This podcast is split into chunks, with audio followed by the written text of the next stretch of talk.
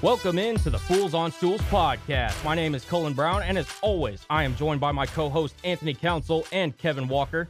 Today is Wednesday, August 24th, 2022, episode 34 of the Fools on Stools podcast.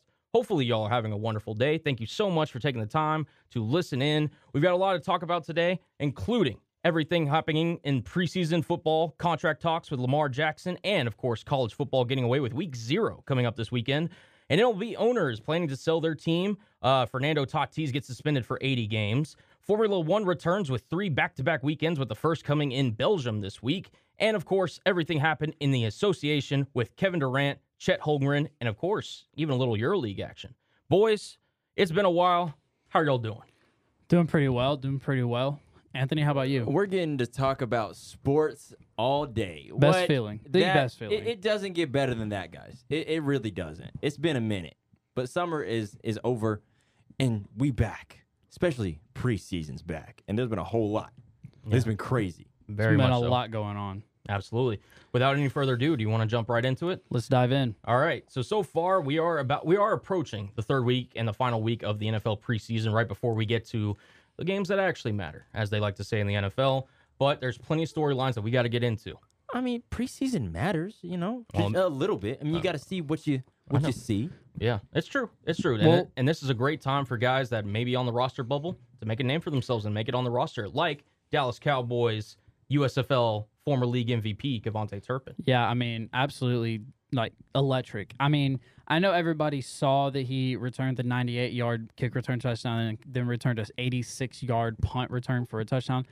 I don't think many people know though. I mean, because I mean, it is preseason, so I don't know who all really watched, but he made that return off of he he only touched the ball twice that night or three times that night. He had a carry as well for seven yards, but he didn't drop the ball.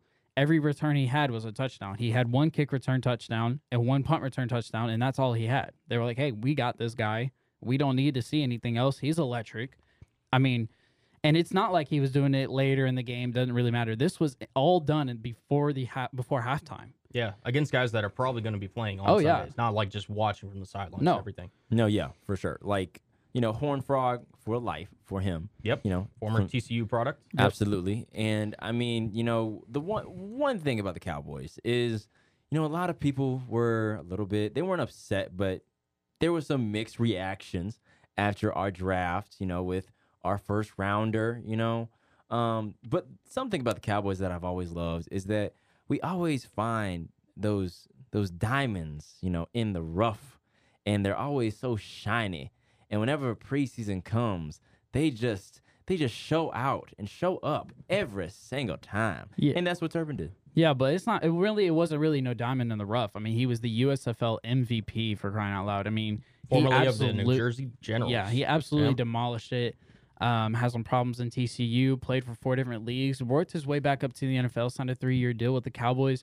Um, I mean, Yeah, he was a part of that uh, fan controlled league. yes. point. Oh, I yeah. mean, he, he- Yeah. he was he was bounced around a little bit, but he's back in the NFL, and it looks like he. I mean, even Mike McCarthy said he's going to be catching some returns from uh, when it goes to the game in Tampa Bay. the value of a great returner is so underrated in today's game because I mean, obviously, like you don't see Devin Hester's just walking out of Oh, no. college being Yeah. like you know No. going to make an impact. So if you get a guy like this, not only does he, I mean, again, he's going to return something this year, barring his health and knocking on wood for him. Of course. Um, he's going to have, I think, one either punt or kick return touchdown. It takes pressure off of anybody else having to like fill that spot. And even if he doesn't, just getting those extra 5, 10, 20 yards can be, you know, one less first down that the Cowboys offense has to get before they're even in field goal range Oh, yeah. and much less, you know, getting touchdowns. So Oh yeah. I do think this is going to be big for them. Um, he's not a big guy, is he?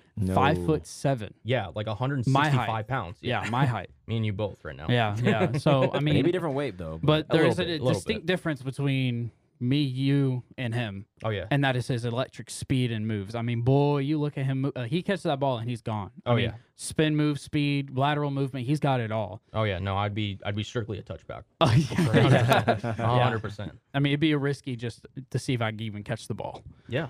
But I mean, honestly, for the Cowboys, this is something that, in terms of just a weapon, I don't. uh, He has talent, obviously, at the wide receiver position, being a former league MVP um, of the USFL.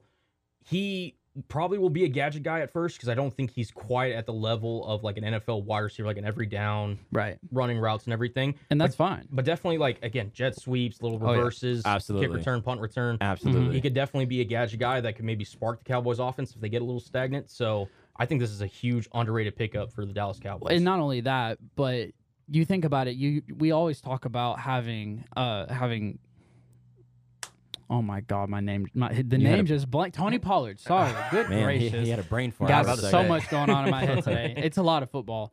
Had, you know, we always talk about having Tony Pollard, and the Cowboys have talked about him all this year: running back, wide receiver, Yep. flex, everywhere. He's all over the field.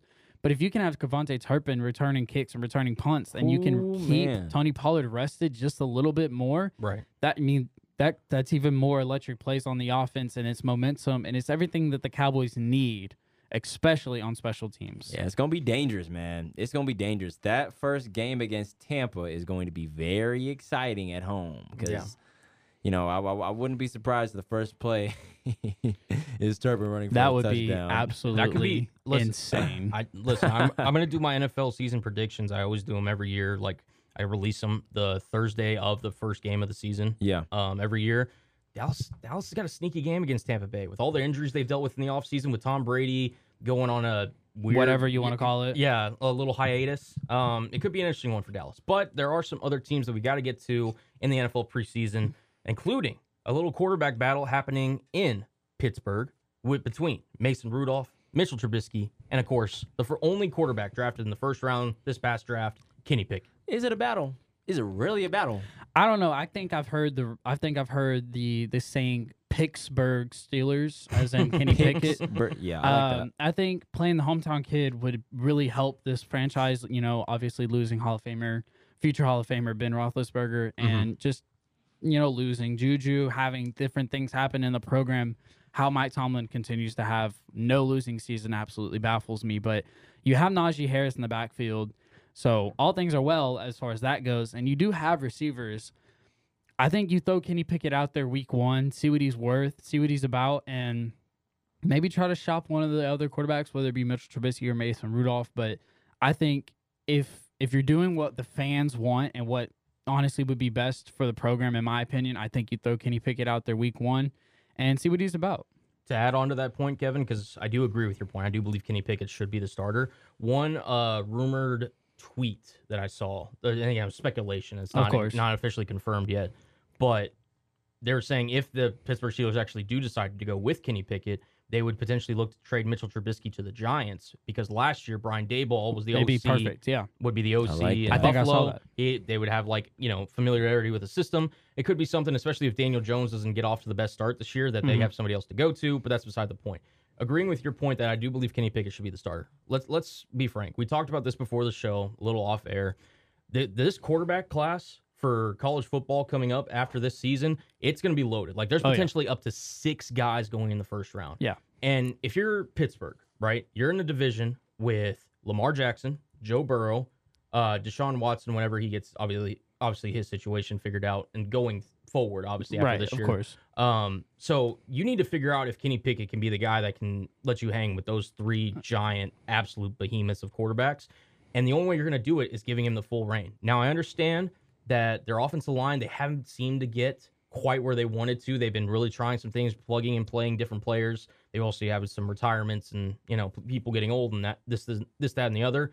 I still believe you gotta you gotta throw Kenny out there. You gotta see if if he's gonna be the real guy that you can for sure lead yourself into the future for. Yeah, I mean, truly let it be a quarterback battle. Throw Mitch out there, then throw Mm. Kenny out there. See what happens. I mean, I, I mean, what do you have to lose? You do want to find out if do I have a guy or not going into this this draft that's coming up this uh this upcoming year. Yeah, because I mean that. I mean the quarterback class in the AFC North is you know Deshaun Watson possibly, Joe Burrow, and Lamar Jackson. Like that's. Yes, thank you for echoing me. Anthony. I know, I, know, I, appreciate I. I, I know. I just, I just, I just wanted to reiterate it because it's just like it's, it's, it's big, like, Yeah. like, like it's huge. Because it's like, Yeah. like bro, like, Yeah. And the reason why I reiterated it is because, what do you guys think? And I just want to hear y'all's prediction. You know, Mike Tomlin hasn't had a losing season in years. Mhm. Never Do you- has. Do you guys think he's gonna have one this year? I I mean, I think at this point he's done so. I don't even like I said before. It absolutely baffles me that he hasn't had one yet. I just see some way they scrap together a, a nine and eight season, or or you know, just somehow. I, I don't think he does. I don't want to give away too much because, like I said, I am going to be releasing those predictions of everything, but it's it's going to be close Yeah. for sure. That's a lot of that's a lot of talent in, in, in the AFC North. Yeah. Um, it is, and it or it's a yes, and it's it's something that again they just need to figure out the answer. The quicker you can figure it out, the quicker you can get him off your books, and the quicker that you can see if he is the legit quarterback for this franchise. Because I mean, it's going to be a. I'm, I'm guessing it's going to be easy win against the Lions for the last game of preseason, and then you're throwing. If you're taking him at quarterback, you're taking him against um, the Bengals, I, I who has Joe Burrow I get it. on the other side Let's just let's see with what the that kid, Bengals defense. I'm just saying. let's see what the kid can do. I'm just saying. And then and then the next week, and this is the last thing. Next week you're playing the Patriots. Well, the Patriots aren't don't look like they're all that much put together, so we'll I see mean, what That happens. might I mean, actually not be too bad. It- Yeah. it's the pay. You if you got Bill Belichick on the other Uh, side. yeah. No, listen. Defense, I'm sure will show up, but we'll we'll see. We'll see what they look like this year. Speaking of that, Kevin, you did bring this up. So we've had uh, obviously some look and reports of the New England Patriots. Um, their offense not looking up to par. They obviously don't have an official, or I, I wouldn't say an official. They don't have like a uh, they don't have a fullback. well, they well they don't have an offensive coordinator. Yes, that's true. Uh, So Yeah. and, and again, the the spending of pass catchers by the New England Patriots, including wide receivers and tight ends, is by far the most in the league. And yet the only things they really have to show for it are Hunter Henry, Jonnu Smith, I think DeVante Parker's on the team, J- Jakobi Meyers. Definitely not an uh, overwhelming group when you Right. look at some of the other units. And Mac Jones is in year two with no OC, a lackluster group of weapons. And the Patriots haven't looked good in practice. Like a lot of, especially like the scrimmages against each other, against other teams, they've looked really subpar from all the reports. And yeah, even yeah, like you said, reports. Even like Patriots inside beat reporters have said this this is kind of a frantic time. Every everybody's kind of looking around like, is Bill really going to be able to pull this together? Because obviously it's Bill Belichick. He's not going to say anything. He's not going to release any information. He's not going to give any team the upper hand.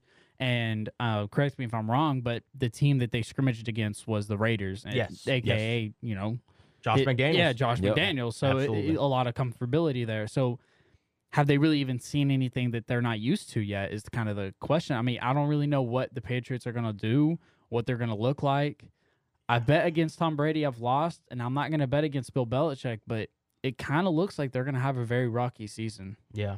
I, My- th- I mean, I think it's going to be up and down, but when you have, I mean, like I said, you know, Bill Belichick is going to be able to rally the troops. And I mean, yes, Mac Jones is going to have some bumps in the road, but I think he'll be fine. Now, they do got to find an offensive coordinator as fast as they possibly can because preseason's almost over. well, apparently they're they're comfortable with just uh, what was it, Judge and, And Matt, well, they're saying Matt Patricia is the play caller, but not necessarily the Right. offensive coordinator per Right. se. He's just the one actually calling the plays. With Yeah. The guy that still holds a pencil But- in his ear with a laminated piece of paper. yeah, yeah. I But he's seeing that on not the sideline. offensive That's- coordinator. That's that's the same. Okay, that's that's where you're going with Bill. Okay, I mean, it, it's it's an interesting situation, but Yeah. it's Bill Belichick. How you going to tell one of the possible greatest coaches of all time what to do? So it's absolutely. Um, last thing before, uh, well, not the last thing, but just I wanted to talk about some rising stars because obviously we talked about KaVontae Turpin. There's been some other guys that have been showing out this preseason. Um, one of whom was Green Bay wide receiver. Uh, oh, I know Josh Dobbs. Yeah, Romeo Doubs. Romeo Doubs. Josh. Dobbs is the quarterback. Yes. Yes. Sorry. Plays in Cleveland. Romeo Doubs. Got ahead of myself. um, has has been flashing. Uh, he caught three passes for 45 uh, and a touchdown last week, and then recorded three receptions for 24 yards and another touchdown Friday night. Also, Dameon Pierce, uh, running back for the Houston Texans, uh, has gotten the support of head coach Lovie Smith uh, to be potentially the, the the team's lead running back going into the season. Is there anybody else that you guys really like to put your emphasis on, or what do you think Yeah. of those two guys for so far? Number one, right off the bat, Sky Moore in Kansas City. An absolute steal that they got o- over there. I don't know if he's going to make the starting three just because they do already have Juju. And I know he's kind of got a lingering, you know, like Yeah, issue going on yep, right now. But Yeah. and you know you got some guys over there, but don't be surprised if he gets some playtime if he doesn't use that playtime to make some legitimate plays. He he's they're saying he's athletic, he's making plays, he's already understood the offense. I I think Sky Moore could really be some guy in the future. I would say he's is he Central Michigan? I, I- he's either Western or Central Michigan. I think. I can look it up for you. I don't remember off the top of my head. Um, but yeah, he's he's looked great. I've, I've I've also echoed those sentiments uh, from camp because obviously, I mean, with Travis Kelce being the clear number one, they brought in Juju, they brought in MVS. Mhm. We'll, we'll, you know, he's gonna have to wait and be patient with uh, in terms of getting targets from Pat. But yeah, he's definitely somebody that could potentially take the top off the defense for sure. Yeah. And another one, if I may throw out one more, one that some that a lot of people, especially the Twitter space, clowned on a lot. George Pickens in Pittsburgh. oh. You want to? I mean, I know we Yeah. were just talking about Pittsburgh. Yeah. He, they're saying he's a guy, and Yeah. I know, and I know everybody was making fun him. of. Him. Yeah, He's him. They're He's him. saying that I know they're saying that they were making fun of him, and everybody was. The no, All the jokes are going away right now because they're saying he's making plays, and as yeah, he is him. the Steelers. Well, they just churn out wide receivers. Oh, yeah, yeah. they do. and the All the amount of videos that I got sent um, of him just bullying our second year or, our- or rookie corner, excuse me, uh, Coby Bryant uh, on the block play where he just looks at him and basically shoves him to the ground. uh, Coby wasn't apparently expecting uh, to be blocked on that play, but yeah, George Pickens definitely looks like a force in the league. He caught a really nice in the corner touchdown yeah. in that game. Yeah. He looks physical uh, from the University of Georgia, and uh, yeah, he should be he should be good for Pittsburgh. But of course, I mean, it's a Pittsburgh wide receiver. Do you expect Yeah. anything else? That's Anthony, who do you got, brother? You know, for me, I'm not gonna lie. I just want to shout out uh, the Bills. They're just scary, man. Like the fact that they're blowing teams out in preseason, like that's ridiculous. You saw the game against the Broncos; they obliterated them. It shows their depth, man. Yeah. I'm like, bro, like everybody needs to watch out for the Bills, especially KC. Yeah. Because if if and and and especially if Patrick Mahomes doesn't have Tyreek Hill and Juju ain't the answer for him, yeah, the Bills they they, they remember that game. Listen, the the Bills. I know that because the, the result was that the Kansas City Chiefs won in overtime. The Bills didn't lose that game. The Bills Oh, didn't get a chance to get the no. ball. Oh yeah. Oh, absolutely not. Yeah, And they know that. They know that for a fact. And they didn't even waste any time. They brought back, if not all, majority of their guys, added Von Miller in the offseason, which I think a lot of people are actually kind of forgetting that Von Miller is on this squad Right. already. yeah, two-time Super Bowl champion. Yeah. Von Miller. Yep. And not just for like one year deal. Like he is, I've correct me if I'm wrong, like a three year deal, right? I mean, he's there for a good good amount of time. Yeah, no, it was a multi-year deal. Um, yeah, big money guaranteed. I think he's looking to, you know, potentially make some more Super Bowl runs. He's even tried to recruit OBJ. Oh, dude, if they there. got OBJ in the, oh, dude, that'd be nasty. But not, and Yeah. to even further, uh, furthermore, to reiterate on the Bills' defense, they ha- didn't have Tre'Davious White. If No. I mean, I think they're probably their best corner, probably Easy. a top, Mhm. easy top ten corner in the league when Absolutely. healthy. Right. They lost him uh, during like the Thanksgiving, you know, Thanksgiving time. Yeah, They lost him. If he, they have him fully healthy this year, dude. it's over. I mean, I know why the Bills are the, are the Super Bowl favorites, and I believe we've talked off air. It would be really cool to see them finally get one. They deserve it. Josh Allen is that guy. I mean, they they just they're a lovable team, but that AFC is stacked. I know I know Patrick Mahomes don't have Tyreek Hill, but when you have Patrick Mahomes, dude, you just kind of just kind of hold on and see what happens because he can make plays, and then you have Bengals. But Bengals are kind of looking a little rocky. You know, Joe Burrow missing some time, but Yeah, that's true. but then and one team that not a lot of people are really talking about that they really should. And I'm gonna and I, I'm this is kind of gonna be my my saying throughout the year, depending on how the, I think the freaking Las Vegas Raiders are gonna kill it this year. Okay. I think with Derek Carr and Davante Adams, not only is Fourth Don- best quarterback in his own division, but yeah, That's cool. you can yeah, and that's Cool. fine. It's fine. You can be the fourth best quarterback in your division when you have Darren Waller, Yep. Hunter Renfrow, Yep. Davante Adams, Right. and Josh Jacobs, Yep. Cool. and a pretty good O line. It's pretty nice, bro. Yeah, Leatherwood's been struggling in camp, but besides the point. Yeah, I'm just all saying. I think Yeah. I think that things are looking up in in in Las Vegas. Almost said Oakland. Almost said Oakland. Las Almost. Vegas. Yeah, we love you, Oakland, but unfortunately they're not your, Yeah. theirs anymore. Yeah, we'll see how Derek Carr does. You Yeah, know? we'll You know? see. But- Maybe maybe he'll be the same exact quarterback as he was last year. Maybe. And it, to be honest, look, Derek Carr had a really great year last year, uh, last year, excuse me, dealing with all the injuries, dealing with all the turmoil of Jon Gruden, obviously dealing with uh, Henry Ruggs and all Took that Took a lot stuff. of leadership last year. It Big did. role. Because like how many playoff wins has he had? Well, they Uh, got to the playoffs on an absolute. I'm absolute. about to say he's well, it's zero. Oh, oh, oh, It's ze- zero. A It's zero. donut. It is zero. Really? Yeah, but hey, listen, well, Oh, everything, okay. everything could change. opportunities have presented Hey, themselves Ma- now, hey, so we'll see Matthew, what happens. Matthew Stafford entering last year had zero. Fourth best quarterback in his division. That's all I gotta say. There you and go. but that's You may have the number one wide but you're you're making that sound like it's like the NFC East. We're talking about one of the most stacked divisions in football right now. I compl- yes, exactly. I'm just saying, it's, it's it. uh, I love the Las Vegas optimism, but they've got a they've got a massive division ahead of them. That that's I'm sorry. arguably the best division in NFL history. I'm not a betting huge. man, and I said this on the previous podcast that we did on Monday. I am not betting money on the Raiders. I do not care. I he did say this. You did had this. Aaron Rodgers and Davante Adams, and I get it, like completely different. But, bro, no, Yep, I I'm get it. I'm not. I'm not. Well, But- speaking of quarterbacks, there's a certain quarterback in the NFL right now who's looking to get paid. We've talked about him before on this podcast, but he has now set a deadline. We're talking about Lamar Jackson and the Baltimore Ravens. Uh, the Ravens are reportedly facing a really big uphill battle to get a deal done by the week one deadline set by Lamar Jackson. Uh, Lamar is looking apparently for a fully guaranteed deal, uh, similar to Deshaun Watson. Uh, Kyler Murray recently became the second highest paid quarterback in the NFL um, annually at 46.1 million. Aaron Rodgers obviously being the first at 50.3. So we would have to assume roughly it's going to be somewhere in that uh, million dollar range, probably a five year deal, probably looking at, you know, 230, 240, 250. It's going to be interesting to see um, if and what the deal looks like when it gets done. But what are y'all's thoughts on Lamar Jackson and the Baltimore Ravens contract situation? I think it's interesting, but just because, and I said this off air, if Lamar Jackson gets what we think he's gonna get, and it whether it be fully guaranteed or just a massive deal, whatever, I think it would be the biggest and most significant contract in NFL history that has ever been negotiated by no agent, just the player himself and whoever he has represented, whether it be his mom or his family member or whatever. And you know, some people don't like that there's no agent. Some people love that there's no agent. There's opposing views on each side. But one thing is very clear and has been very, like, everybody knows that Lamar Jackson and the Ravens have an incredible relationship. He loves his head coach. They, I mean, they have planned their entire team and offense around him. So they have all full intentions on then signing him. I, I don't have, I don't have any doubt that they'll get it done.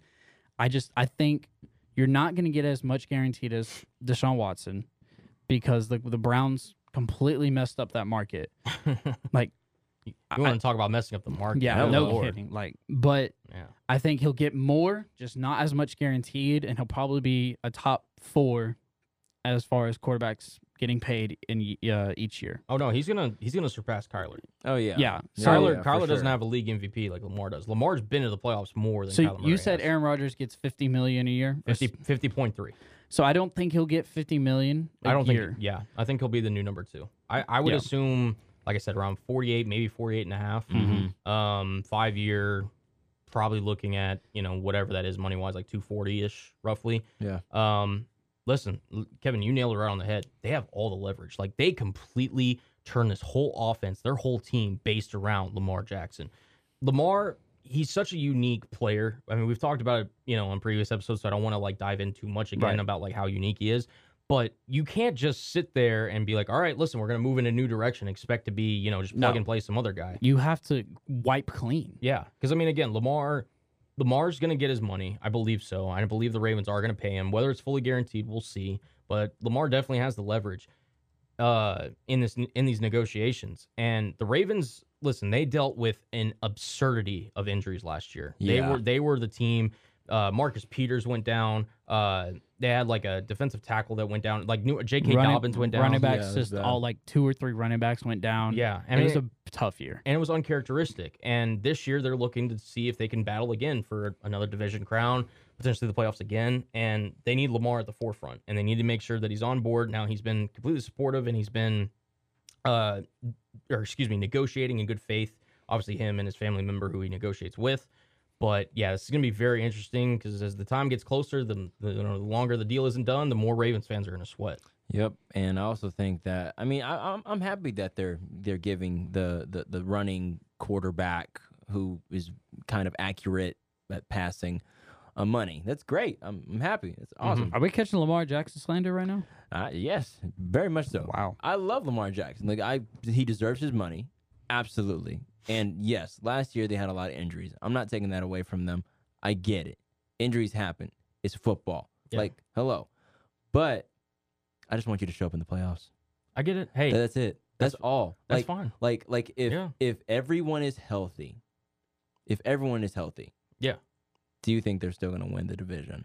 I think they have a damn good shot at winning it. Again, Mhm. I don't want to spoil it because you keep I- asking I me these know. questions. You're I trying to know. like get me I to know. bait it. I, I'm- I'm not, but I'm I'm I'm, I'm just saying because like they had, they absolutely have a shot. Yeah. They have- Because- they absolutely do. because the, like like you said, their offense is ran around him, like completely ran around him. Yep. But as time goes on and the ticker starts ticking, and you don't see results that you're wanting, especially getting back to a Super Bowl after you won one Yep. years ago, and that's the goal. If you ain't seeing results, Yeah. hey, I mean, listen, I, I, I I agree. That's like the one thing on his resume that he needs to check off. He got his first playoff win last time he was in the playoffs. Now, obviously, last year happened and he wasn't in the playoffs. and I'm not taking that away. But he, I laid out my top 10 quarterbacks in the NFL right now. He's a top 10 quarterback to me. I think I had him Oh, yeah. ninth, Yeah. Kevin, because it was an episode that you weren't Yeah, here, yeah. Um, when you have a top 10 like guy like that, when you have a something or somebody that provides something that nobody else or rarely few people can provide you in the NFL, you sign him.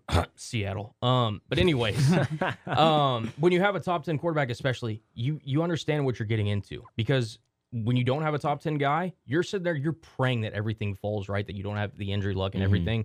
You have less room for error. When you have a guy that's this level in the most important position of the NFL, you have to sign him. And that's why I think Lamar really holds a lot of the leverage. And it wouldn't shock me if he gets like a bigger size Deshaun Watson deal. I just, he, he mm. criticism's fair, Anthony. I'm just saying that's, Like- you, you make Well, sure you pay him. Like I'm not trying to hate on him at all. Right. My thing is just like, and I love that he's betting on himself. I think that is the new wave of the game right now of betting on yourself because you know Works if for you- Dak, yeah. It, hello, I Yeah. mean, like if you don't bet on yourself, then who you gonna bet on? Like, that's the thing. I didn't have Dak in my top ten. You still got to pay him.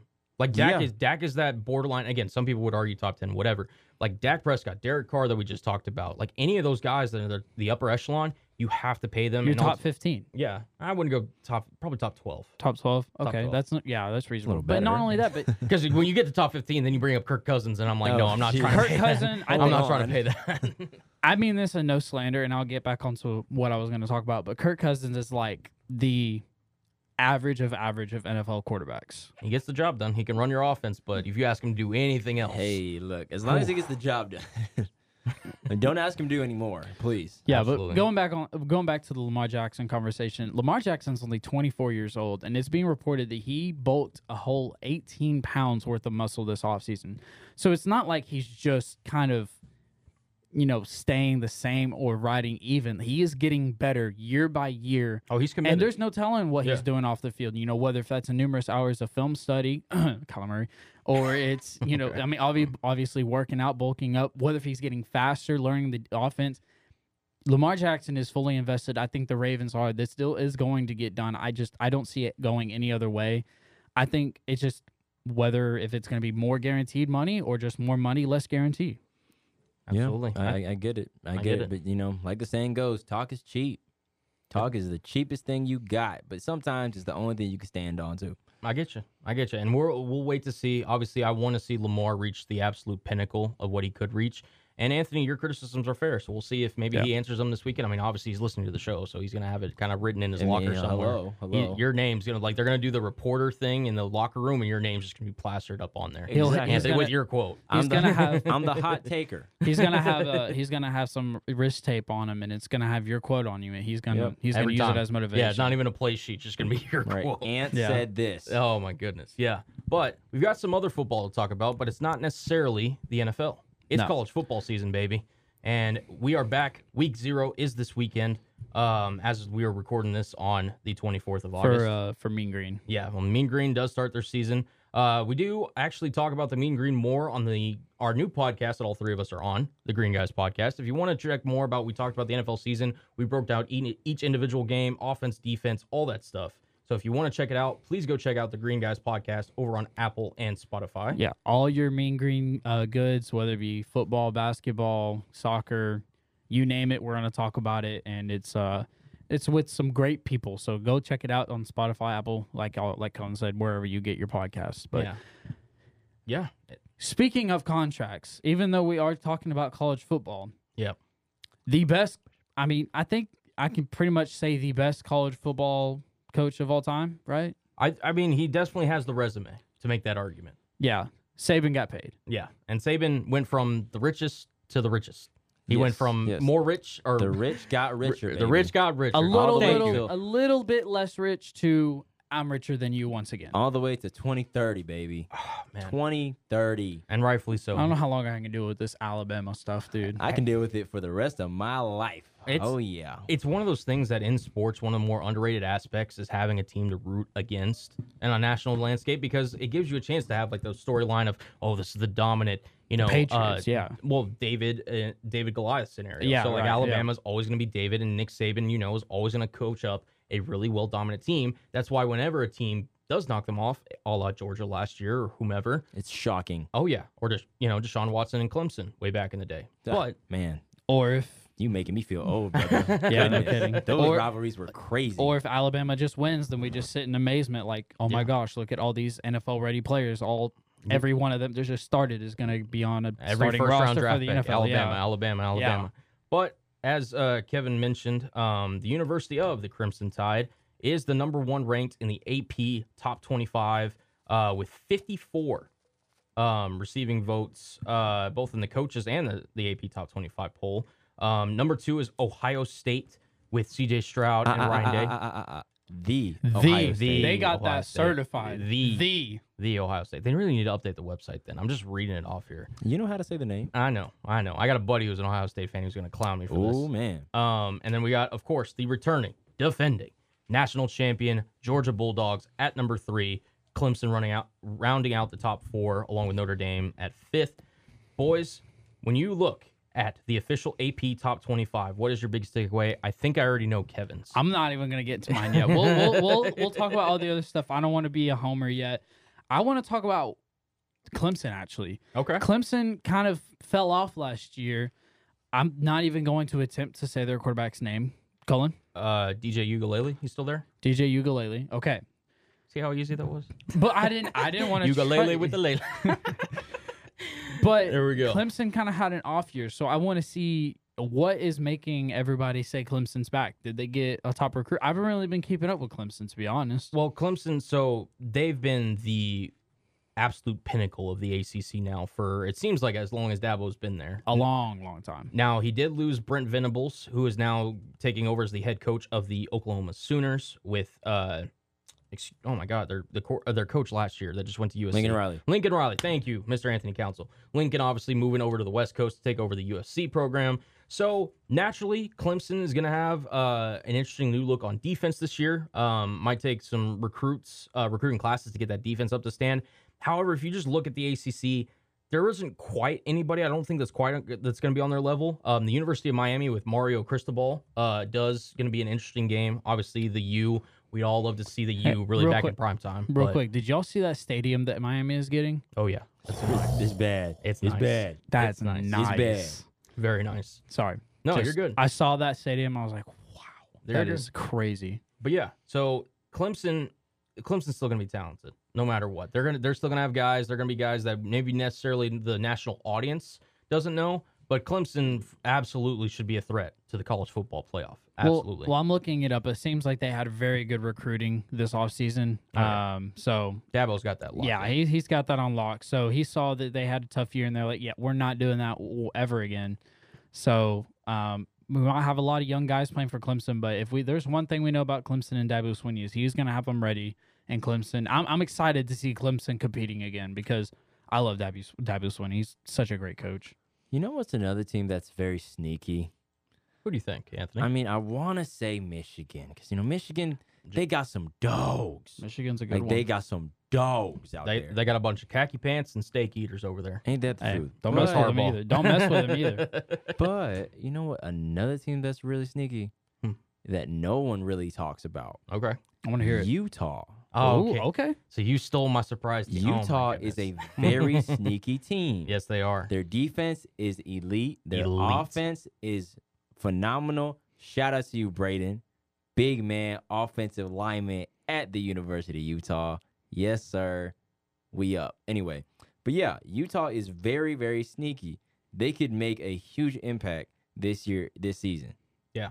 No, I we're going to um we were going to talk about who potentially could make the uh the final four and Anthony had mentioned uh pre-show, excuse me, that he had a team that uh he was looking at and I also had mentioned the pre-team and so me and Anthony are the same wavelength because I also agree the Utah Utes, the Utes of Utah. They on the come up. They I are. mean, do y'all, I mean, do y'all think that they'll finish top seven whenever it's all said and done? here's the thing. They have a very good chance of winning the Pac-12. Now obviously That's US not really saying much, but yeah. Uh, but here's the thing: if they knock off a USC when they're still ranked high, an Oregon, and potentially some other teams, they could absolutely like if they have one loss or maybe go undefeated, sneak into that Final Four playoff spot because we already know Alabama and Georgia they're going to be at each other's throats. Oh, yeah. That one of them's going to lose, and then Ohio State we expect them to be in there, and then Clemson again. You could argue Notre Dame.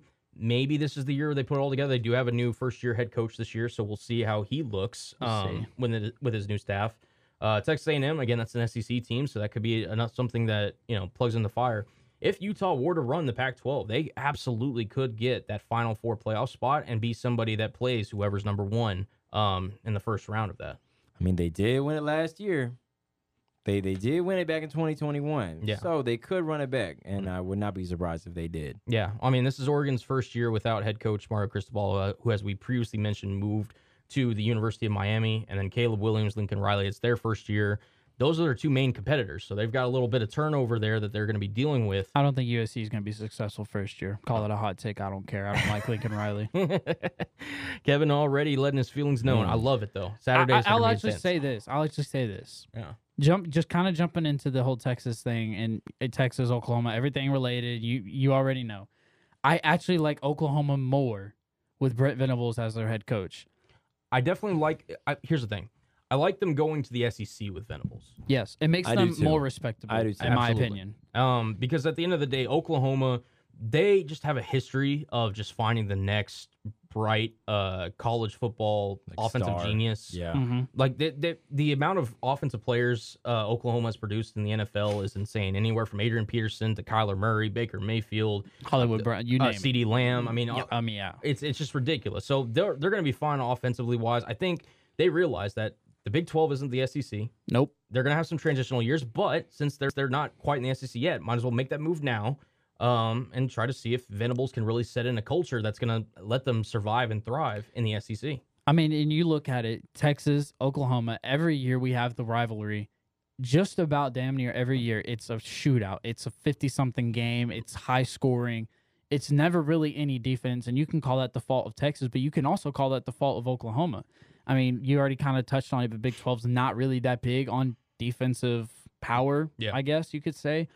Brent Venables say, like, is breathe, lives, breathes, and sleeps defensive power. Yeah. He's going to turn the organization around, and I just respect him more. Yeah, I mean Clemson's defense, especially um, that year they won the national championship. I mean they're they've been consistently one of the best defensive coach teams in the country, and now that Venables is heading the helm over there at Oklahoma, this gives them the best shot to come into the SEC and be like, hey, listen, we know we're new here, we're kicking down the door, and we're here to stay. and they feel betrayed. Oklahoma feels Oh, betrayed absolutely. because Oh, yeah. Lincoln Riley basically said, "Hey, I'm not leaving. This is the, I believe he was caught on record saying this is the mecca of college football."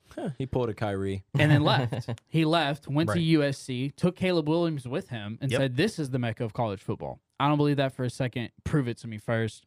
But Okay. Oklahoma feels disrespected. And awkwardly enough, I kind of want to see them do pretty good this year. Yeah, and we'll see how it works. Again, it's a transitional year. They did get uh, was it Gabriel? Is their new starting quarterback Dillon Gabriel? I think's his name. Well, don't forget. Don't forget about General Booty. oh yeah, of course.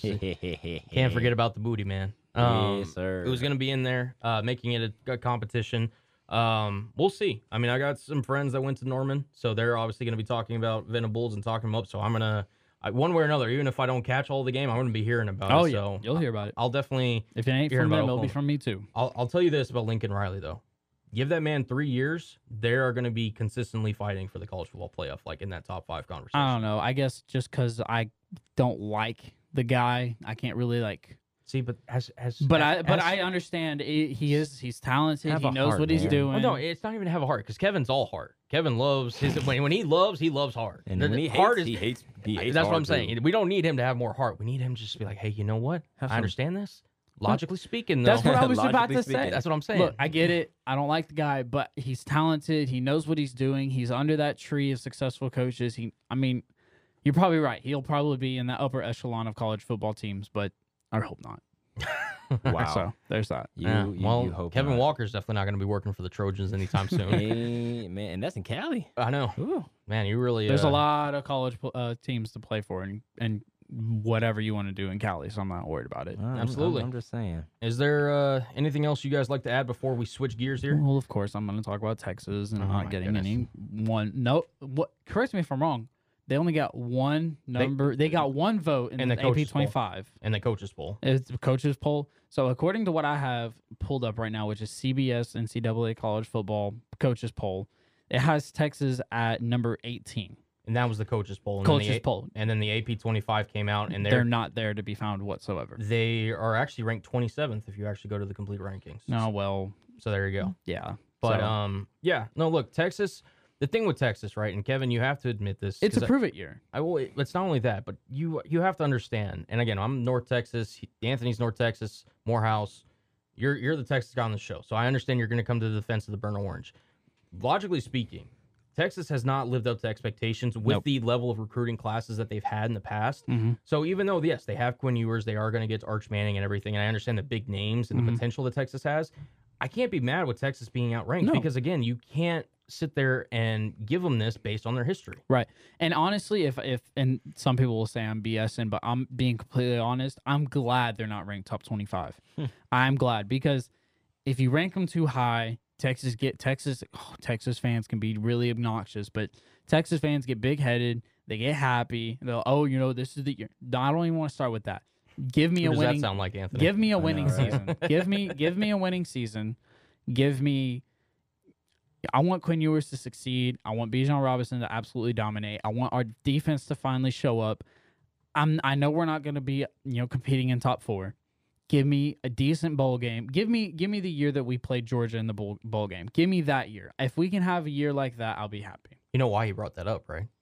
Why? I'm not even no. So no. Mr. Uh, Sam Ehlinger had a nice little speech after the game. Mm. Oh, okay. Texas is back. I No. remember that. back. If you're going to say it, at least say it right. but- Eh, well, I We're mean, back. we're back. Yeah, oh my there you go. god. Whatever. Well, I mean, listen, that's Kevin likes to think, you know, because at that time he was like, "Oh yeah, we're back, baby." They're they're, We're not gonna- back. they're not gonna have a Manning, right? This this fall. N- not this fall, no. Oh, so Yeah. they're not back yet. They're just gonna have a listen, season. Quinn Quinn Ewers though, I, I'm interested to see what the kid did. I, I'm excited too. Well, and, and I'm also excited by the fact that if Quinn Ewers doesn't work out, which I think he will, but if he doesn't, Hudson Card is everyone's saying he could be a guy. And I know that's not a name that not a lot of people know, but they're saying I I don't know. I'm just I'm pretty happy where Texas is at, and I think that we can be successful this year. Um, I just don't want to lose to Kansas again. I get that. I just don't want to lose to Kansas. I again. get that. I get Alright. that. For me, um, I just want to talk about the number one recruit out of high school, Travis Hunter. yeah, the former number one recruit, out of- Former yeah, number one. Yes, yes, yes, yes. Travis Hunter At and Jackson, Jackson. State, man, I don't know if you guys have seen anything Jackson State related. Mm. That team looks dangerous, very dangerous. Like, like they look scary. I'm not gonna lie. I think obviously I think they're gonna win their, they're gonna win their um their conference. Obviously, I mean they did lose to South Carolina last year in their bowl game, which was, I'm not I'm not gonna say it was a shocker, but it was a shocker because them th- them dogs at South Carolina they they play they know how to ball. Right. Um, but I think also Jackson State got a little big headed because you know, oh, prime time's there. Nothing against prime time. Love prime time. Love the organization. Love you know supporting you know supporting the HBCUs. I get that's awesome. Right. But we've all seen whenever you have superstars on your squad, something might happen that might just go wrong. But I really do think that they got it all together. I really do think Jackson State's gonna pull it all together. I do think that they should also move to a different conference too, because they know how to ball, and Deion has them boys ready to roll this season. Because I don't, I, I think they're, I don't think they're losing a game this season. I, I, I just don't. I just do not. Like- Anthony living up to his moniker, hot take master over here. Like, like, look, man, No Travis, kidding. Travis Hunter is a dog. Yeah, he's gonna play potentially both sides of the ball. I guarantee he will. Yeah. Guarantee he will. especially being coached by Deion Sanders of all, you know. Yeah, I mean, I mean, but if you if if you see any film on him, it is insane what he does to his opponents. Like on both sides, it's crazy. Crazy. Check out Jackson State football and, and, and just and just watch how he plays. Absolutely. It's no, it's, it's it's incredible. I think he, Deion said it best. He came out and he said that we're not ready for Bama this year. Just give us maybe one or two more years, and we could potentially, uh, you know, co- compete with them. They need to get some some offensive linemen. They need to get some more athletes. But I would be very interested to see the rise of HBCUs. I'd be very much Oh, yeah. for that storyline. Oh, But yeah, of course. We've talked about a lot of football here. We got some other sports we got to get into. One of them being on the diamond with Major League Baseball and a potential selling of a Major League Baseball team. Uh oh. But this ain't the Washington Nationals we're talking about. No, this is the speaking of California from previous Los Angeles Angels owner Arte Moreno said Tuesday he is exploring the possibility of selling the franchise, a move that surprised superstar slugger Mike Trout and was welcomed by Hall of Fame uh, a Hall of Famer Rod Carew. Um, he purchased the team for 184 million in 2003, a year after um, they won their first World Series championship. They were originally in Anaheim. They moved um, to Los Angeles, obviously. They haven't made the postseason since 2014 and haven't had a winning season since 2015, even with the likes of Mike Trout and Shohei Ohtani. Boys, what is y'all's reaction? You can't keep wasting one of the best baseball players of all time. You just Mike Trout is on the end of his career and it's absolutely going to wait. It makes me so sad to see. And now we have Shohei Ohtani doing what he does and he's like, "Hey, if we're not going to win, why am I even here? Like move me." Right. But they're not going to. Get somebody in there who cares. Get somebody who in there who's going to change the culture. The Angels have been have had talent and have had the opportunity to be good, to be good for so long and just haven't. I'm excited to see what can happen after this though. They just can't put it together. It's as simple as can be. They Yep. just can't put it together. we had uh we had Leighton Prater, our Mhm. former KNTU companion, on Yeah. the show, and he said it best. They're a cursed franchise. Yeah. They- I, I think I'm fully convinced of it at this point. oh Like, yeah. Um, obviously, um, Kevin, you being a Rangers fan, me a Mariners fan, like we we've seen the Angels up close and personal in our Mhm. division for years. I've now. seen Kole Calhoun absolutely tear us up yeah. I mean, night in night out. the contracts that they've signed. Uh, I mean, Anthony Rendon. Uh, they signed Josh Hamilton back in the day, and there's Yep. there's one other that I'm forgetting that was pretty egregious. Um, but it just seems like they just can't stop getting in their own way. And I think the owner was probably feeling a little bit of pressure from it, and maybe realized he could and also make a smart business decision. And he's likely going to sell it. Um, yeah, I, I mean, he's 76 years old, so I mean, he's definitely got time to enjoy his life, do whatever he wants. But yeah, it, it just doesn't surprise me at all. Um, yeah, I just I'm hopefully whoever takes it over. I think it's uh, just time. yeah, it just hopefully the Angels fans, you know, they deserve better than this. I Yeah. don't know if it's a smart business move. I mean, you're just creating more drama for your cursed franchise. Well, he's not gonna be get part of it. Yeah. He's I mean, I get it. I mean, I get that. He's kind of just wiping his like- hands. right. But it's just like like you could have done this when the season was over. Like like. Right. Well, I mean, and he's not going to sell it. Well, I guess he could sell it mid-season or plan to sell it mid-season, but reports are going to get out regardless. If you're shopping the team, the, the reports are going to get out. I mean, the Nationals did it. They got rid of Juan Soto. Right. Um, I'm sure. I mean, there's other teams, but yeah, I mean, I, it it doesn't really surprise me coming out mid-season. Plus, we're kind of in the back end of the season, and the Angels aren't looking good and haven't looked good. So for doesn't really minute, or a doesn't long really time. it doesn't really matter to be honest. yeah, that's fair. But I do agree with what you're saying about they're wasting talent. Like their talent's gonna be gone if they wanted to. Like How, how often you get Mike Trout, a player of their calibers, of Mike Trout and Shohei Ohtani on the same uh, team? How th- often that- do you get one of the best just all around baseball players of all time and then get a six tool baseball player that can pitch lights out and then turn around and mi- maybe have a multi home run game and still lose? and MVP?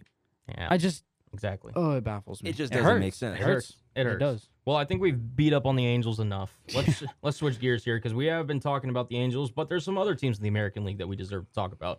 The Houston Astros, since the last time we've done a podcast, have retaken or uh, excuse me, have overtaken the New York Yankees atop the American League. Uh, they currently hold a three-game advantage over the Yankees. Now, granted, both teams have a first-round bye, and then the National League, uh, the Los Angeles Dodgers currently are the top team in the National League with a seven and a half game advantage over the New York Mets in the NL. So, my question is to you, my fellow co hosts.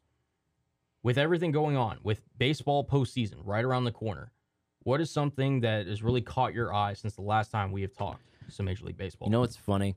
I love how in the beginning of like the baseball season, it was like preseason, yep. and it was like before any baseball even happened, and we were talking about the Dodgers, and Tyler was here, you know, Mhm. big Dodgers Mhm. fan, Yeah, and of we're like, oh Leighton yeah, too. all, Yep. all them, all them superstars on one team, man. We've seen what the Lakers have done in La La Land. We don't know if they're gonna do anything. It's maybe just you might have said that. I did not say that. You might have said that. anyway, like I was saying, you I never it's doubted like the it's like Dodgers. it's, it's it's it's it's like all them superstars on the team. We don't know what's gonna happen. You know, it could end up bad, but they looking pretty solid. I mean, they have the best record in the majors right now. Yeah, Yeah. They, they looking pretty good. Now we'll we'll see what happens in postseason. Yeah. but they they looking pretty good right now. Now, I'm lucky. Well, for Dodgers fans, they are really lucky that they are so deep because they they're starting uh, ace Walker Buehler is out for the rest of the They season. haven't. They have gotten a little bit of an injury bug lately. Because didn't Clayton Kershaw get an injury? Yeah, well, I mean, they because Dustin May also recently came back. I mean, Mm-hmm. they've just been. It seems like hobbling, but because they're so deep and so well uh, It. Yeah. with their minor league system, Yeah, they've done so well. They've been able to ride the wave and thrive throughout this chaos. And I mean, I had the Dodgers. You you mentioned it, Anthony. Preseason, I had the Dodgers as the favorite to win the World Series. Right now, I'm feeling pretty good, but that team in Houston, man, I, hey, they scary man. But- they they looking real good right now. Everybody had their predictions for the Dodgers, but did anybody predict that Joey Gallo was going to be on that team though? The curse of Gallo. I don't I don't think so. As a as a Rangers fan, I actually love that Joey Gallo is being successful on a team. I didn't think he was going to work out for the Yankees. I just didn't think that team was for him.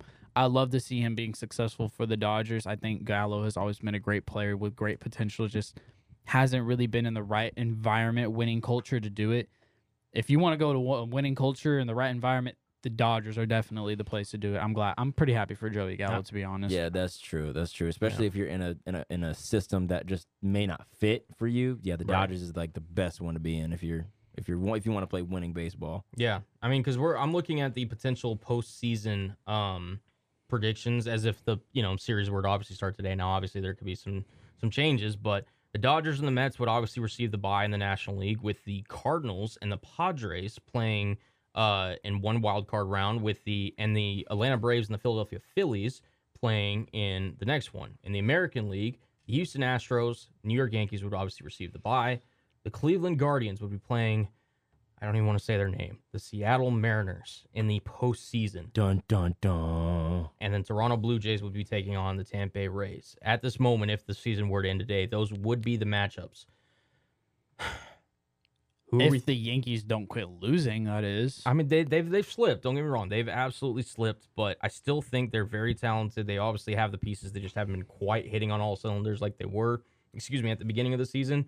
But I mean, Anthony brought it up that I mean we need to see it in the postseason for the Yankees. I mean, they've had one World That is Series the story. Yeah. in the past. Was it tw- twenty years? that is the story. Because it, it was two thousand nine. I mean, you won their last can't waste the season that Aaron Judge is having. We're talking about. No, yeah. I know. mean, I don't. I don't want to jinx it because baseball's all about jinxing and knocking. You don't. You don't want to jinx it.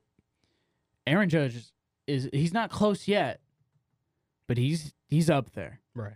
He's up there, and he has. I, I believe I saw a stat going into the All Star break or going into some week. He had a certain amount of home runs. I think it was when he had um, forty four. I want to say, Yeah. and it was he he, he reached the home runs of forty. He. I'm bringing this all together. Aaron Judge reached 44 home runs about the same time as Babe Ruth, yep. Roger Maris, Yep. and you know Barry Bonds and the others Right. at the same time. you don't find yourself in that kind of company unless you're on the run, on, unless you're on the way to breaking some records. I'm really excited because this could get really interesting. I- I did see the other day because I think he's at 47, unless he hit another one recently. I'll look it up for you. He's on pace, I think, to hit 62. Yeah, because it was 66 going into All Star break. Yeah, and then he's kind of slowed down since Yeah. then. So I think it's 62. But the fact of the matter is, I mean, you're absolutely right. You can't waste the season if you are the New York Yankees with the hot start that you had. You're going to get the first round bye. Like, the Yankees need to capitalize on this. And of course, I mean, obviously with the Astros, the history that they have there, I mean, that's going to be a fairly emotional series if those two ever do meet in the ALCS. But yeah, I, if I'm the Yankees, like, I don't know what kind of, you know, pep talk or movie, you know, movie locker room speech I need to give. But if I'm the Yankees, yeah, I need to make sure that when we get to when we get to October, we're locked in, ready Yeah. to go. Yeah, it I'm- sh- it I mean- shows Judge has 48. Okay, so he just did another one. Yeah. Okay. I mean, you say that they're losing. They did just they, they did beat the Blue Jays. They did beat the Mets twice, and they're playing against the Athletics. Right. So I mean, and they did tie the series against the Mets too. Right. So it's like, I mean, they, they they've been on a rough patch. I mean, here and there. I mean, they won one one game against the Blue Jays in that in that like four game series. Hmm But I think beating the Mets is a really is really big. And I don't know if you guys saw the interview um, with the head coach uh, for the New York Yankees. They want to be at the end. Yeah. the very end. They Yeah. do. And- And uh, Yeah. I'm not saying anything else about the Yankees till they make it to the end.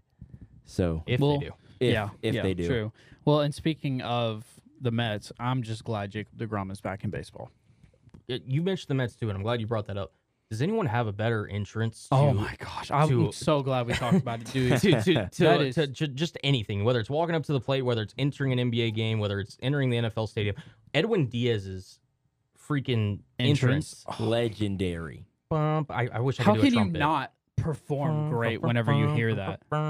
Like it's it's so electric. I mean, you see fans doing it. Um, yeah. very variations of it. It gets the crowd involved, and I mean, he's I mean, he's arguably the best relief pitcher in baseball, and he's absolutely killing it for them. He's a big part of why Definitely, they're definitely would not stop doing it if Yeah. I was them. right. And I mean, they currently have a game and a half over the Atlanta Braves, not only in their division but for second in the um, excuse me, in the National League. Very interested to see what they do because again, the Mets. Uh, we've heard the jokes over the years, and I think it would be good for them to finally, you know, see what they can do in the postseason. Um, but of course, in the National League, there are some teams that have been superseding expectations, and then their team kind of lived up to some, or at least for some of us. And one of those teams is the San Diego Padres. Fernando Tatis Jr. apologizes for mistakes after his PED suspension that will suspend him 80 games. Um, he will also be undergoing shoulder surgery for a previously um, uh, previous issue that he's he's been dealing with.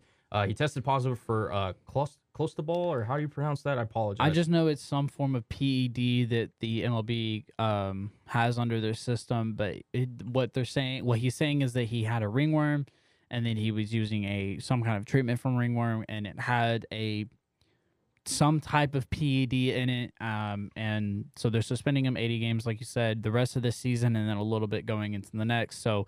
Even though you signed once, or I guess you didn't haven't really signed Juan Soto yet, but even though you got Juan Soto, yeah traded for him. yeah. It's not really going to be the Padres' year yet. Yeah, and it was it was really a shame because they were looking to make a push. I mean, obviously they've got um, you know, potential future locked up if they get Soto re-signed and everything. But yeah, this was going to be a potential really interesting team in the wild card round that could make some noise with the level of talent that they acquired. And even with this, you know, the Soto trade, Tatis obviously not being back in the lineup, they didn't look so hot, and they've you've kind of down spiral a little bit. They did have to trade away some of their key pieces in order to get Juan Soto. Um, I still think it was the correct decision to trade. I know I don't think we've talked about the trade um, since we've done the podcast and everything, but the Padres are really set for the future. Um, if they rebuild their farm system and they get their pitching and everything situated under order. Um, but Tatis, uh, he just needs to you know have his head down. He needs to be out of the spotlight. He needs to be grinding. Uh, you know, taking care of himself obviously with the shoulder surgery, but really come back and show why he's one of baseball's young bright stars because this was such a gut punch to everyone that suppo- supports baseball and the San Diego Padres. Yeah, this was not a good image for him. This was not good. I mean, I'm glad that he held himself accountable. Like, there's no excuses. Period. Like, I don't care. Like, there's no excuses. This is not good for baseball at all. Like, like no one wants to see that, especially after you just got traded there. It's like, come on, man. well, it wasn't mean- him. It was Soto that just got traded. there. Oh, right. Sorry. yeah, you're good. But at the end of the day, um, speaking of Junior, I mean, like, you, there's no excuses. I mean, Right. come on now. You've been in the league for how long? He's been in it for a couple of years now. You- I mean, he's he's still trying to like, yeah. I mean, he's still young. He's still got time to like really make his mark and change his image. But he, I mean, so much. He's lost so many games due to either injury or just stuff that he's, you know, dumbfoundedly done. And hopefully now this will be the the big reset, the big you know mind change that he needs. But I'm really I- hoping he fixes. I don't know if this is the first time this something has happened to him or not, but I hope this is a wake up call for him because like like you're a young star. This is not a good image for you. I'm glad he's holding himself accountable and he knows that he did the wrong thing, like point blank period. Right. But like you said, keep your head down, grind, show out next season, even though you're not going to be there for the start of the season. Right. It's going to be a little bit later. But, you know, just grind and we'll see you next season. See Yeah. what happens. Absolutely. Well, speaking of, you know, looking forward to next season, the Formula One has a little break during between where they take a little summer break in between. I'm sorry.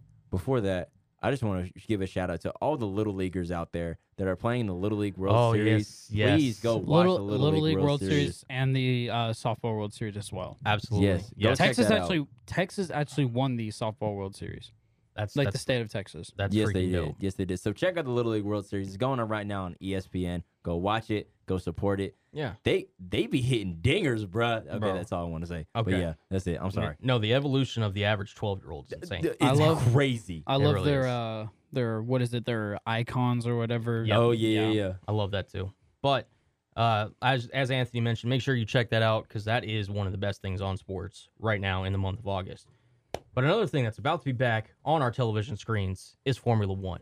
Uh, summer break is over. Um, there are going to be three races back to back, um, starting with the Spa Francorchamps Grand Prix in Belgium.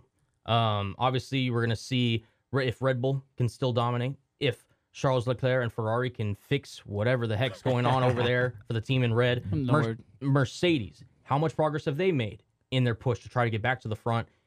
But I think we have to start about the biggest storyline Yeah. from the summer break. Kevin, do you want to jump into it? Yeah, I mean, I guess since it's my team, um, I'll, I'll go ahead and talk about it. But McLaren, uh, it had been rumored reports. Obviously, we haven't been able to talk about it on the show, but there had been rumored reports that Oscar Piastri, um, Formula Two phenom and Formula One reserve driver for Alpine, um, had there had been talks with him and McLaren about maybe having a roster spot next year, uh, having a seat. But um, Oh, of course, this all comes after Alpine announces that. Well, I guess we should start from step one, which is Yeah, you gotta um, go all the yeah, way you back gotta go all the way back. Now that I'm thinking about it, um, Sebastian Vettel announces he's retiring from Formula One. Uh, Um, of formerly, well, soon to be formerly of Aston Martin. yeah, yeah, of course. And then, um, so there there was a roster spot available. Um, Fernando Alonso. Yes, Fernando Alonso takes that spot. Um, and then shortly after, Alpine announces that Oscar Piastri, who is the reserve driver, um, is going to take that seat. And then Oscar Piastri jumps on to uh, his social medias to announce that that is not true. Um, and that he is not going to be driving for Alpine and that he is still an Flat out open- denied it. Yeah, literally just said not true whatsoever. Yeah, yeah. I mean, he could have just denied the reports, being like, "Oh, you know, whatever." He flat out said, "I have not signed, and I am not driving for them next year." Yeah, so that was kind of a done relationship, done deal kind of thing. Um, and then shortly after, you see, um, I probably would say one of the uh, more lovable, lovable drivers in Formula One, Alex Albon, get a contract. He re-signs with Williams, so maybe he thinks something's going on over there, but that's for a whole nother discussion. Right. Um, Right. So you have a seat available in Alpine. Um, but after Oscar Piastri uh, denies his, you know, contract or whatever with Alpine, McLaren announces, or uh, McLaren didn't really say anything, but there was reports that they had plans to make Oscar Piastri their driver alongside Lando Norris for the 2023 season. Um, nothing was official for a long time. This has kind of been swirling around, rumored here there, um, on whether Daniel Ricciardo was going to leave or if he was going to stay, because ultimately he had all the leverage. And um, coming out actually today, Uh, Daniel Ricciardo and the McLaren team um, have agreed to mutually agreed to part ways after the 2022 season, um, and nothing has been said as far as Oscar Piastri goes for the season or for the upcoming season. But it is all but for sure that he will have the seat alongside Lando Norris for the 2023 season. But as much as I I love to see winning and everything, and Lando Norris did a lot of that for us, but you can't. It hurts to see Daniel Ricciardo go. He's kind of like your Boban in in the NBA. Just lovable guy. You can't hate him. I'm about to say from a lovability, not in terms of a talent base. Yeah, yeah. I Okay, mean- okay. But it sucks to see because he showed so much talent so early. Yeah, former And- eight-time race winner. He delivered McLaren's only race win in the past decade. Yeah, and it, it's just it it hurts. It's tough to see, but you know whether it's just the communication between him and McLaren weren't there to give him the right car or just what have you, just kind of you know um, you know struggled to come with points all the time. It just it sucks to see. I pl- I hope he can go on whatever the next phase of his life is going to be. Um, it sucks to we're losing him because I loved watching Daniel Ricciardo and Lando Norris and all the drivers react and interact with Daniel Ricciardo. Uh, Mr. Shuey, you whatever you want to call him. I mean, he's had an impact on F1 one way or the other, but um, I'm excited for what McLaren's gonna be able to accomplish in the future. Yeah, the Honey Badger is officially not driving for the Papaya team next year. Yeah. Um, Papaya. papaya. But hey, you know, it is kind of just like uh, the Renault situation where he announced that, hey, this thing's ain't working out. And then he just kind of balls out and then just Yeah. starts doing really well. But I, I, hope things end well um, between him and, and McLaren. I just, I don't think I'm quite ready to see him be gone from the Formula One Yeah. world. Well, so here, so here's what I will say. Um, in terms of McLaren side, Ricciardo is looking to potentially get a buyout in upwards of 21 million. I believe it's euros or dollars, whatever the increment that they use over there. Um, he's gonna get his money. So in that part, not that he hasn't made money throughout his Formula One career, but he's gonna get paid for this. Um, like you said, it all but confirms Oscar Piastri is gonna be the other driver in the McLaren seat for the 2023 season and beyond. Uh, McLaren does look to have a better team with the uh, facility upgrades that they have been um, adding. They hope to really be competitive and potentially fight for multiple race wins, rumor- rumoredly in 2024. Um, and Ricciardo, I think he's still talented. We uh, there was a confirmed report that uh, Haas team principal Gunther Steiner reached out to potentially gauge uh, Ricciardo's interest. Yep. Obviously, Alpine with uh, Piastri potentially leaving to McLaren obviously also has an open seat. There's also been rumored reports from, I believe it was AlphaTauri and Williams potentially for there's Ricciardo. Gonna, there's going to be a lot of interest. Right. Um, and I still think he provides a lot of introspective into the sport, a lot of experience, obviously being the eight time race winner that we mentioned. I'm not worried for Daniel. Obviously, you know, his his his crazy F1 Formula career has taken so many turns over the years. He's one of the great personalities of the sport, and, and he, one of the things he mentioned in that video that you mentioned is that he still has the fire, Oh, yeah. still the He will still to wants to. compete, and he still wants to continue driving. Um, so that was, I think, the best news that came out of that video. Uh, Oscar Piastri. One thing, I'll the last thing I'll say about him, former in, in consecutive years uh, before this year, obviously that he had because he's been a reserve driver, Formula Renault champion, Formula Three champion, Formula Two world champion. He is the diamond blue chip prospect that has not yet entered the Formula One sport. Very excited, as you should be for a McLaren fan, um, to see his progress and to really challenge Lando Norris and you know propel them hopefully towards the uh, top runners of the field. But speaking of the top runners, they're going to be competing along with all the other teams this weekend at Spa Francorchamps. Now, obviously, last year they this race, well, let's put it this way, it wasn't a race. They completed two laps and was rained out of the session, never got back on the track. Um, basically, if you qualified uh, in a high position, that's where you finished. Um, George Russell got his first podium officially in Formula One uh, Spa last year, and there has been rumored rain this weekend. But Kevin, knocking on wood here, you're this race. I know you because you you're officially like really diving into Formula One this Oh year. Oh yeah, like I'm in. Like I've watched every race. Uh, if I haven't been able to watch it, I've listened to it. I've been keeping up. Yeah, no Spa is it's going to be a game changer. They've they've resurfaced some parts of the track to make it more grippier, um, if that's even a word, grippier. um, Just but made it. yeah, exactly. Um, what are your general thoughts going in to the Belgian Grand Prix? Well, not just even the Belgian Grand Prix, but just the second half of the season. I'm very excited. You got you got Ferrari that has all the opportunity and all the expectations in the world to take to take Formula One by storm, especially with Charles Leclerc having the, the year that he's having. And we gotta see some we gotta see some consistency out of them. And even uh, you know, whether if you want to say Max is gonna walk away with the win for Red Bull or whatever, there still hasn't been that a lot of consistency for for uh Mhm. for Max either. Or Red Bull. I Well- mean, when you think about it, the top two teams being I mean, eh, early in the season, yeah, I would have agreed with you, but as of late, Max has been as lights out of a driver as I can remember. Like he's got a definite shot of potentially breaking the single race win record in Formula One Okay. season. then maybe I'm thinking more off to the beginning of the season. I just know there's been a lot of issues, um, n- not necessarily driver issues, but you know, car issues for both Ferrari, mainly Ferrari, but also a little bit of Red Bull too. Um, but I really want to see what Mercedes can do. I know we kind Yeah. of talked a little earlier uh, on a different sports topic about your David and Goliath situation. It's very easily said that Mercedes was the, you know, The they were the big dog. Yeah, Oh, they, they were the big dog for a while. Yeah, eight Um, straight conse- uh, consecutive constructor championships. But I think everybody's kind of to the point now where we want to see Lewis Hamilton really prove, you know, well, not necessarily prove. He has nothing to prove, no, literally nothing to prove, but just kind of want to see him win again, I guess, if that makes any sense. he is not since he entered Formula One back in I believe it was 2007.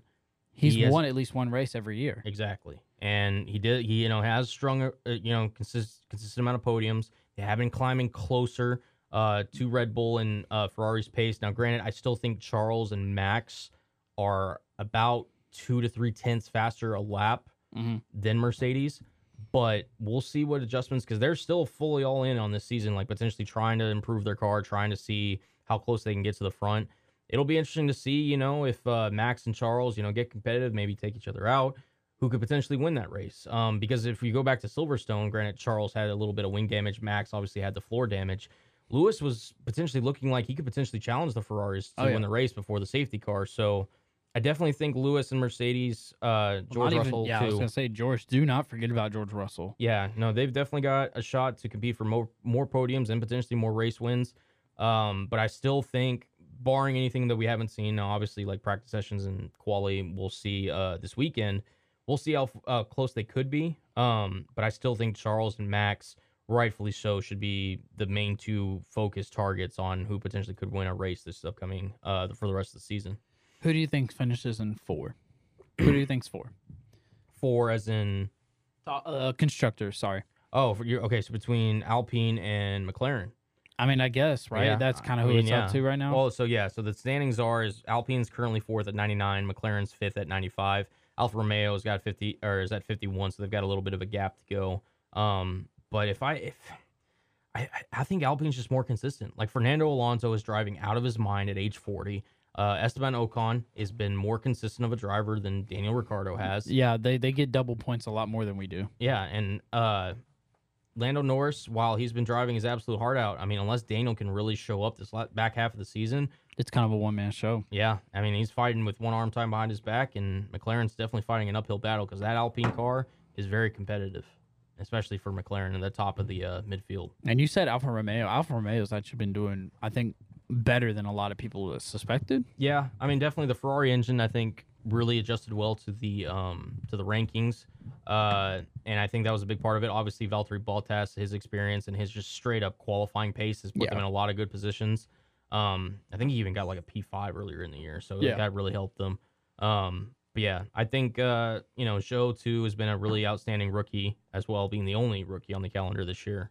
Um, yeah, I, I really liked what Alfa Romeo's done. And Nicholas Latifi has got to be gone after this year, right? Uh, he's yeah. I, I barring him just going on an unforeseen run in the back half of the Oh, season. I'm sorry. I, go go Tiffy. Go Tiffy. Yeah, my bad. I'm sorry. yeah. Um, and Aston Martin, they've announced that they've shut down their car, looking towards next season, developing next season's car. Um, I would expect them to still potentially try to get some, you know, ninth or tenth fin- place finishes. But yeah, so it's- so what does that mean? I guess I've never heard that. Does that just mean they're not So- going to put any more funding into the car this year and this year. putting everything into next year? Exactly. So basically, there's a cap right now in Formula One starting this year where you can like invest your resources and you can develop them into the current car or you can develop them into next year's car, which Aston Martin's deciding to do. I mean, they're they've got 20 points. They're 17 ahead of Williams for 10th and seven behind AlphaTauri. They're not really competing anything there. I mean, you know, Lance Stroll and Sebastian Vettel have to drive their hearts out in order for them just to even have a chance at points. They realize their car's not good. I mean, it hasn't been good all year. So I think it's a smart decision for them. Um, I wouldn't be surprised if more teams, AlphaTauri, Williams, I, if Williams hasn't announced already, I don't, I haven't seen anything from them, but um, and maybe even Haas uh, start to focus more on next year in the next coming weeks, announcing it. So, yeah, that's for sure. Anything else on the uh, Formula One stuff you want to talk about? Um, nothing that I can think of right now. Just kind of excited to see how things shake up. Fair enough. Fair enough. Well, we are going to take it over to our last, well, let's say, sports subsection of the day. We're taking it over to the association.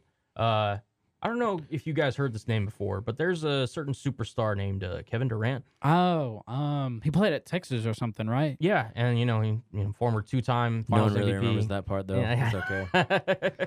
I definitely do. Definitely thank played. you, thank you for rejoining us, Anthony. I know you like to take the Formula One topics as just like a mental cool down break, so we I- appreciate you you- tying in there. You know, you know, you know, I gotta save my energy. you know, Run, go get your coffee, use the Absolute- restroom. yeah, Absolutely. Get Um, my get my Celsius drink. Now it's Celsius. Hey, yeah, you're you're on the wave, man. Hey It's- man. It's good. But Kevin Durant, who has been the big talk of the sports world throughout the NBA offseason, um, recently met with uh, Brooklyn managed or excuse me, Brooklyn owner Joe Tsai, uh, Steve Nash, and uh, GM Sean Marks to inform the team that he's officially all back in with the Nets for this upcoming season. Kyrie Irving, also the Nets announced that they are not going to be trading either one of those superstars. Running it back with Kyrie Irving, Kevin Durant, Ben Simmons. Uh, well, now crew. Ben Simmons. Right. Well, yeah. Now the Ben Simmons is, you know, well, Ben Simmons wasn't going anywhere. It's kind of like it's kind of like the Daniel Ricciardo thing. You kind of got to take this all the way back. exactly. I So mean, this has been it's it's been crazy, hundred percent. 54 days since KD has requested his trade. Absolutely. And uh, Durant now officially back with the Brooklyn Nets. Um, guys, what are y'all's thoughts on the This is so biggest NBA dumb. offseason season? or This is so story? dumb. I think I saw something on ESPN. I think because I, watch uh, Sports Center Snapchat. So basically, Kevin Durant has agreed to stay on the contract that he agreed to. Yeah. And No. I well, think that's basically just oh yeah. you I mean, say that and it's just kind of like oh yeah. He had signed a four-year deal already. What was he gonna do? Like, This it was is- like four years, two hundred million dollars or something like that. I think I Four- heard. It was Four, like- look, f- look, four words. This is so dumb. please explain. Anthony. This is so dumb. You, where were you going? You signed a four-year deal. four-year, 194 Th- million. Where, where were you going? Yep. Who's gonna trade you? Who's actually gonna trade you? Well, I I, mean- get it. well, I mean- Everybody wants to trade you. I understand. Trade for you. Yeah, yeah, trade for you, bro. You're the best player in the world. Uh, Giannis might have something to say about that, but okay. That's true, especially that Yeah. jump shot. That's like, they, they- like it's, it's looking like butter now. Well, I mean, I hate to be a homer, but if Luka Doncic can add a hook shot, All then, enough you Dallas know, Mavericks talk. That's enough. That was one bit of it. and You're that's the- enough. You're the you're the That's enough. best That's okay. we Well, let you we let you rant about Texas today. Well- but I'm not letting you bring well, the Mavericks uh, into this discussion. Kevin Durant is the best player in the world. Like, like who's gonna like, like tell me another seven footer that, that besides the next draft class, which is gonna be very exciting. Victor Wembanyama. Yeah, we can get to that later. But anyway, anyways. um, like you're literally one of the best players to ever play the game. Like, like Right. I, I, I get everybody wants to, everybody wants you, but bro, you already signed a contract. Like, bro, you're stuck. I'm sorry. Get at least give him one year. Yeah. Give him two years.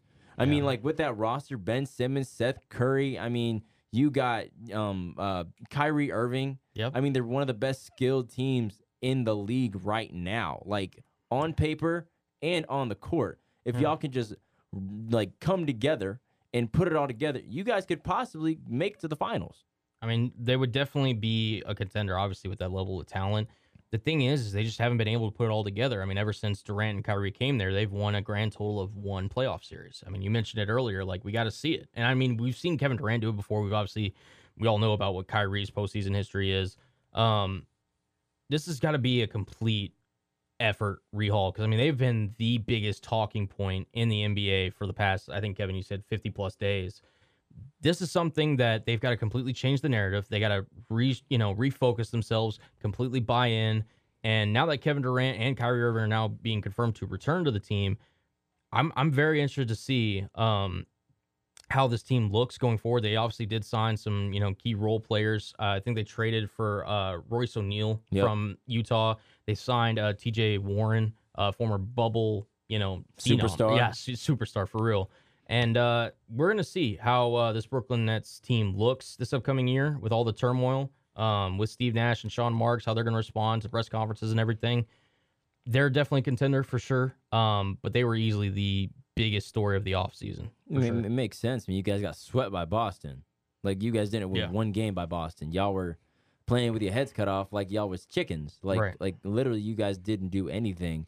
I, I I really want Kyrie Irving's next contract to be to have a little bit of like like just red ink on it that says have to come to every game. Show up to work. Yes, yes. Show up to work. Show up to work. yes, that's it. I don't care if you play. I don't care if you just sit on the bench. Right. Show up to work. Period. Kevin. Like- oh, sorry. Go ahead. No, go ahead. Go ahead. Go ahead. I was just gonna say, Kevin, get if you want to give your thoughts into this. I know you've been sitting on the sidelines a little bit. Um, I mean, I guess it's just kind of like if you think about whenever the big three were really able to play with each other, and Kevin Durant was really able to hone his abilities as a Brooklyn Net against that uh, against Milwaukee. However, you know, feels like kind of forever ago to be Yeah. honest. Whenever Milwaukee won it all, but they really went literally toe to toe with Milwaukee. They But- did. They did. I don't know. I just don't know what the what I mean, the they forced a gonna- game seven. Yeah, so- I mean, I just yeah. don't know. I just don't know what Brooklyn. They forced a game seven against Milwaukee. no, but who? what? Who was on Brooklyn? Who who was playing for Brooklyn? I mean, it was a beat It of was- James Harden. It was Kyrie Irving for like two games, And Kevin Durant was and going Kevin. Durant. Yeah. So really, just two players. I mean, yeah, they had they what, was really not a big. I think three. Blake Griffin was on that team. They had. Yeah. Oh, yeah, They had Marcus that? Aldridge too. Remember? Yeah, they did. forgot Uh, that happened. Yeah, I mean it's it's it, it does seem like a while. Uh, like I said, hopefully we want to see the best of the best compete in sports. I mean, it's one of the many reasons why we tune in to watch the NBA.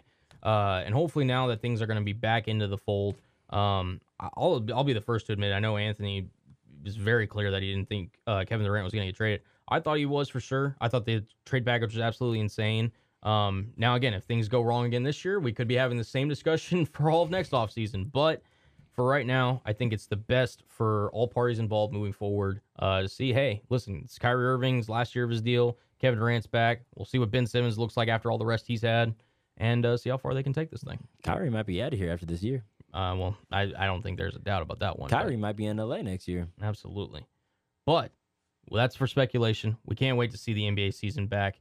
Um, unfortunately, someone who might have to wait a little bit for the NBA season to start is Oklahoma City Thunder rookie Chet Holmgren, the number two overall pick, uh, is being evaluated for potential torn foot lig- ligaments, excuse me, that he suffered during a crossover pro am game uh, in Seattle, Washington.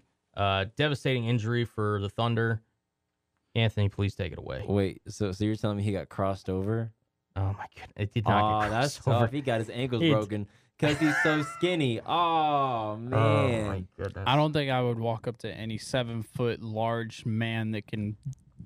Well, unless you're LeBron James, who was the one he was Yeah. going at when he Yeah, I defended don't the know. play. Yeah. So you saying LeBron James crossed him? He- Oh, he didn't. That's he, tough. He did not cross him over. Ooh. Oh my. god. We know goodness. LeBron Chet can't got do his that. ankles broken. I wish there was a Man. womp womp womp button I can hit right now, Anthony. That joke was terrible. Yeah, that was really bad. that was. Oh, come I mean, on, come man. on. This I is mean, who LeBron else James. is gonna bring the energy? Come on now. Yeah, hundred percent, hundred percent. But we w- do wish the best for Chet Holmgren. Um, obviously, we'll wait to see what the official uh, timeline is for his injury.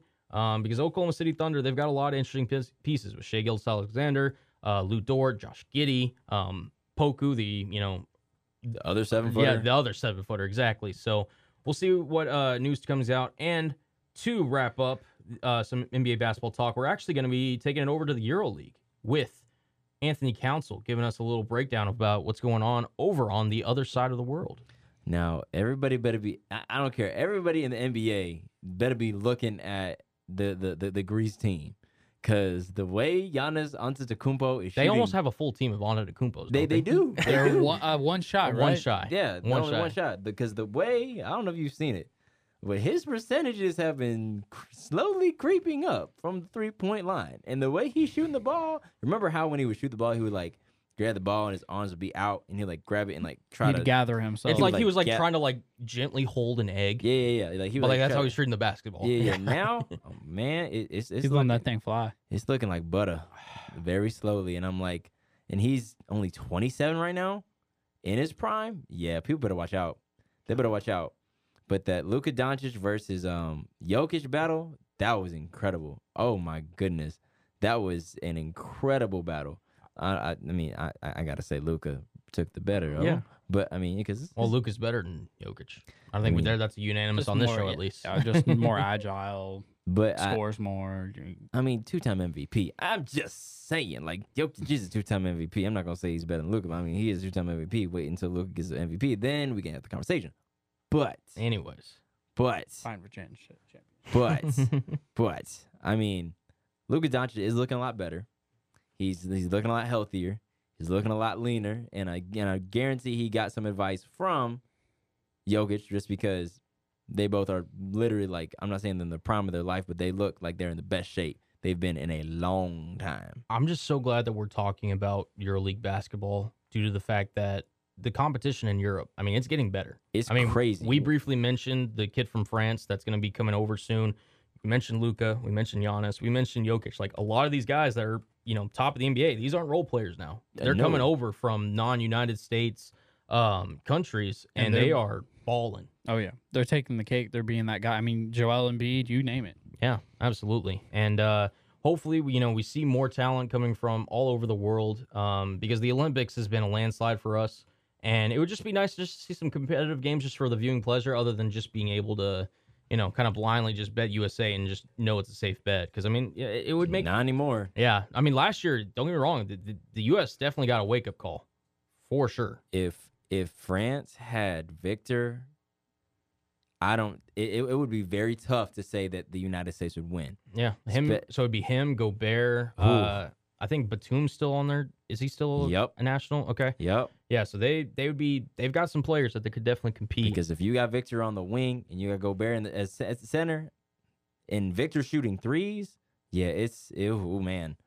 I mean, look, I, I don't even know if KD can really guard him like that. I'm just saying. I mean, he's, he's I say he's the best, but like Victor's seven three yeah, I with can't. like a with like a seven foot, almost eight foot wingspan who can shoot the three with ease. yeah, uh, yeah. The uh, I, we got to get a a tank line for Victor Wembanyama. A Uh, tank, a tank line. You know those like tank. yeah, yeah, yeah, yeah. We got to get. It's a short one. yeah, I'll tell you that. yeah. Um, I don't know. Get get sick for Vic. I don't know he- something. look, look, look, they're they're definitely look. NBA teams are definitely going to be tanking for for for Victor. for the possibility of Oh, drafting for sure. the next potential demigod NBA player. Yes, Well, boys, that was a hell of a hell of a show. it Yeah, was. It, was. You got anything else before I take us out of here? Um, be nice, eat your vegetables, and uh, watch some more sports because there's it's heating up, and you know what fall means. It's about to heat up real quick. Absolutely. Kevin, you got anything?